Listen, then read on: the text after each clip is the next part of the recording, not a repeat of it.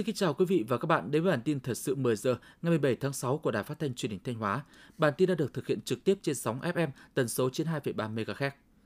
Thưa quý vị và các bạn, trong 10 năm, các cấp ủy chính quyền và ngành giáo dục huyện Vĩnh Lộc đã kịp thời ban hành các chương trình, kế hoạch cụ thể hóa thực hiện nghị quyết số 29 và triển khai đồng bộ trong đội ngũ nhà giáo và cán bộ quản lý giáo dục. Từ đó tạo sự chuyển biến rõ nét trong công tác đổi mới căn bản toàn diện giáo dục và đào tạo –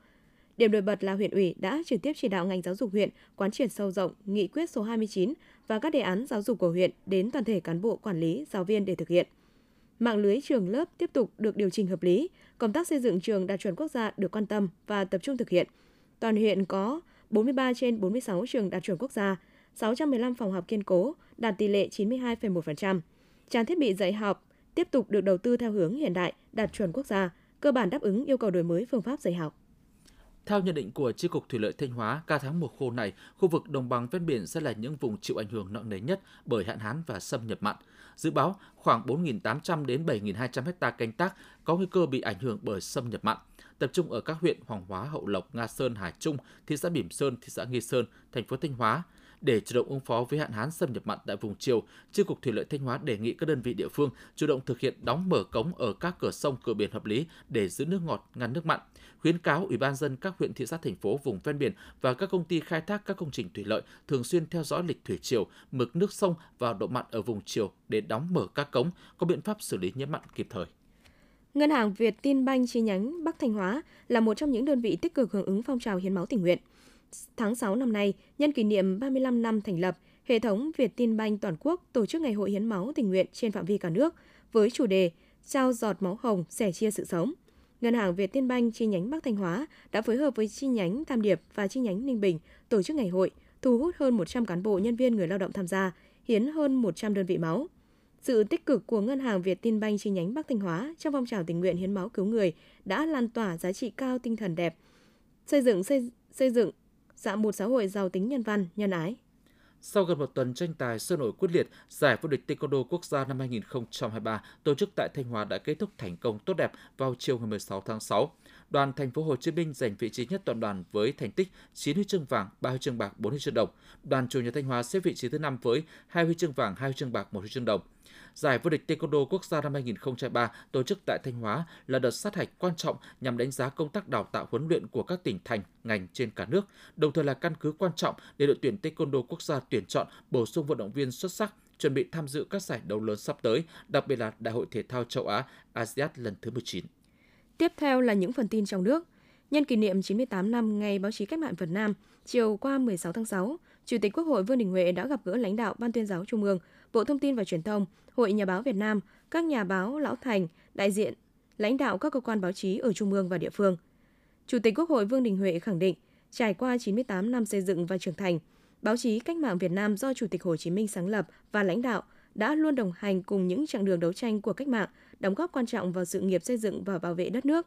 Dưới ngọn cờ của Đảng, nền báo chí cách mạng Việt Nam không ngừng phát triển toàn diện về tính chất, quy mô và vị thế. Chủ tịch Quốc hội tin tưởng thời gian tới, báo chí tiếp tục bám sát, phản ánh đầy đủ, kịp thời thông tin về các hoạt động của Quốc hội, Hội đồng Nhân dân các cấp tới đông đảo cử tri nhân dân cả nước và bạn bè quốc tế. Truyền tải kịp thời tâm tư nguyện vọng của cử tri nhân dân tới Quốc hội, góp phần nâng cao hiệu lực, hiệu quả hoạt động của Quốc hội và Hội đồng Nhân dân. Xây dựng hình ảnh Quốc hội ngày càng dân chủ, pháp quyền, chuyên nghiệp, hiện đại, thân thiện, gần gũi. Chủ tịch Quốc hội chúc các nhà báo luôn giữ vững ngọn lửa nhiệt huyết trong tim, xứng đáng là những chiến sĩ cách mạng như Bác Hồ từng căn dặn. Nhằm tiếp tục hỗ trợ đồng hành cùng doanh nghiệp người dân, Ngân hàng Nhà nước tiếp tục ban hành quyết định giảm lãi suất điều hành. Quyết định có hiệu lực từ ngày 19 tháng 6. Cụ thể, lãi suất cho vay qua đêm trong thanh toán điện tử lên ngân hàng cho vay bù đắp thiếu hụt vốn trong thanh toán bổ trừ của Ngân hàng Nhà nước đối với tổ chức tín dụng giảm từ mức 5,5% một năm xuống 5% một năm. Lãi suất tái cấp vốn giảm từ mức 5% một năm xuống 4,5% một năm. Lãi suất tái chiết khấu giảm từ mức 3,5% một năm xuống 3% một năm. Sử dụng các phương thức thanh toán không tiền mặt đã trở nên phổ biến là đánh giá của nền tảng thanh toán Bezo, công ty cổ phần dịch vụ trực tuyến Cộng đồng Việt. Dựa trên dữ liệu thống kê trong mạng lưới chấp nhận thanh toán của Bezo trên toàn quốc, công bố nhân ngày không tiền mặt. Theo Bezo, nếu năm 2019, thanh toán hóa đơn trực tiếp chiếm tỷ lệ hơn 80%, trong khi thanh toán trực tuyến chỉ gần 20%, thì từ khi dịch bệnh bùng nổ đến nay, tỷ lệ thanh toán hóa đơn trực tuyến tăng gần gấp 3 lần. Cục Hải quan Thành phố Hồ Chí Minh cho biết sau hơn một năm triển khai thu phí hạ tầng cảng biển trên địa bàn, đến nay đã có 63.180 doanh nghiệp đăng ký khai báo nộp phí và chấp hành nghĩa vụ nộp phí. Số tiền phí đã thu tính từ thời điểm áp dụng ngày 1 tháng 4 năm 2022 đến ngày 8 tháng 5 năm 2023 là gần 3.000 tỷ đồng. Trước đó, theo nghị quyết số 10 của Hội đồng nhân dân thành phố Hồ Chí Minh, việc thu phí hạ tầng cảng biển thực hiện từ ngày 1 tháng 4 với mức thấp nhất là 15.000 đồng mỗi tấn, cao nhất 4,4 triệu đồng với container 40 feet. Quy trình thu phí triển khai qua hệ thống điện tử không dùng tiền mặt. Ngày 16 tháng 6, tại thành phố Long Khánh, tỉnh Đồng Nai đã tổ chức lễ công bố xuất khẩu chuyến hàng sầu riêng đầu tiên năm 2023 theo nghị định thư ký kết giữa Bộ Nông nghiệp và Phát triển nông thôn Việt Nam và Tổng cục Hải quan Trung Quốc. Lô hàng sầu riêng xuất khẩu gồm 20 container với khoảng 360 tấn, được thu hoạch từ 6 vùng trồng và 6 cơ sở đóng gói đã xuất sang thị trường Trung Quốc bằng đường bộ qua các cửa khẩu Tân Thanh, cửa khẩu quốc tế Hữu Nghị, cửa khẩu quốc tế Móng Cái. Cục Quản lý Chất lượng Bộ Giáo dục và Đào tạo thông tin với thành tích 4 huy chương vàng và 4 huy chương bạc, đội Việt Nam xếp thứ nhất, xếp trên các đội mạnh như Nga, Uzbekistan, Brazil, Ấn Độ, Thổ Nhĩ Kỳ tại Olympic Hoa học Quốc tế năm 2023. Kỳ thi Olympic Hoa học Quốc tế Abdul Rekhan Brady dành cho học sinh dưới 18 tuổi do Bộ Giáo dục Mầm non và Phổ thông Cộng hòa Uzbekistan tổ chức định kỳ 2 năm một lần. Năm nay, kỳ thi Olympic Hoa học Quốc tế được tổ chức từ ngày 11 đến ngày 17 tháng 6 với sự tham dự của 15 quốc gia. Theo Bảo tàng Hà Nội, khu vực thi công dự án mở rộng nâng cấp tuyến đường trên địa bàn xã Hồng Hà, huyện Đan Phượng mới phát lộ một khối gạch xây nghi là ngôi mộ cổ. Tại đây căn cứ vào hiện trạng di tích di vật, đặc biệt qua loại hình vật liệu xây dựng, gạch hình chữ nhật và gạch múi bưởi. Các đại biểu nhận định sơ bộ, đây là mộ gạch có niên đại khoảng thế kỷ 1 đến thế kỷ 4, loại hình mộ tặng khá phổ biến ở Việt Nam. Các chuyên gia nhà quản lý đã thống nhất đề xuất Ủy ban nhân dân thành phố Hà Nội sớm ra quyết định cho phép khai quật khảo cổ học khẩn cấp nhằm bảo vệ và phát huy giá trị di tích, di vật. Hội trợ Du lịch quốc tế Hồng Kông Trung Quốc năm 2023 diễn ra tại Trung tâm Hội nghị và Triển lãm Hồng Kông từ ngày 15 đến ngày 18 tháng 6. Hãng hàng không quốc gia Việt Nam Vietnam Airlines là đại diện của Việt Nam tham dự hội trợ du lịch thường niên này. Sản phẩm báo ảnh bằng tiếng Anh và tiếng Trung Quốc của Thông tấn xã Việt Nam cũng được trưng bày tại hội trợ. Đây là sự kiện lớn nhất về du lịch tại Hồng Kông nhằm kết nối giới thiệu các sản phẩm du lịch khắp thế giới. Chủ đề của hội trợ năm nay là hướng tới sự phục hồi hoàn toàn sau đại dịch. Triển lãm và hội thảo quốc tế lần thứ 19 về cơ khí, chính xác và sản xuất chế tạo diễn ra từ ngày 4 đến ngày 7 tháng 7 tại Trung tâm Hội trợ và Triển lãm Sài Gòn, quận 7, thành phố Hồ Chí Minh. Dự kiến thu hút 12.000 khách tham quan.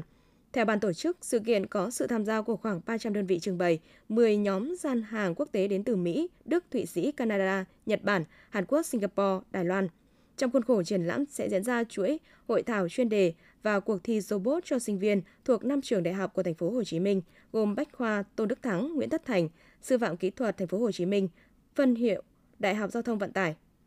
sau hơn 5 tháng triển khai phần mềm đăng ký lịch hẹn đăng kiểm qua mạng, hiện 185 trên 281 trung tâm đăng kiểm trên cả nước đã áp dụng. Tính đến ngày 15 tháng 6, có gần 418.000 chủ xe đăng ký tài khoản cho hơn 477.000 phương tiện và hơn 424.000 lịch hẹn được thực hiện.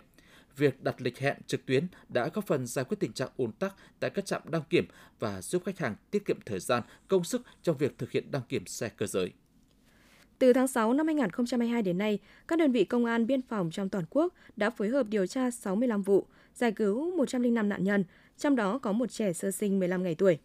Để lôi kéo rủ rỗ các nạn nhân, các đối tượng thường sử dụng mạng xã hội với các tài khoản ảo trên các hội nhóm với các tên gọi như cho nhận con nuôi, tìm dâu cho người Trung Quốc, lao động việc nhẹ lương cao – các đối tượng cư trú trong nội địa câu kết với các đối tượng ở khu vực biên giới và nước ngoài, hình thành các đường dây khép kín mua bán nạn nhân, đưa ra nước ngoài cưỡng bức lao động, kết hôn hoặc cho nhận con nuôi trái pháp luật.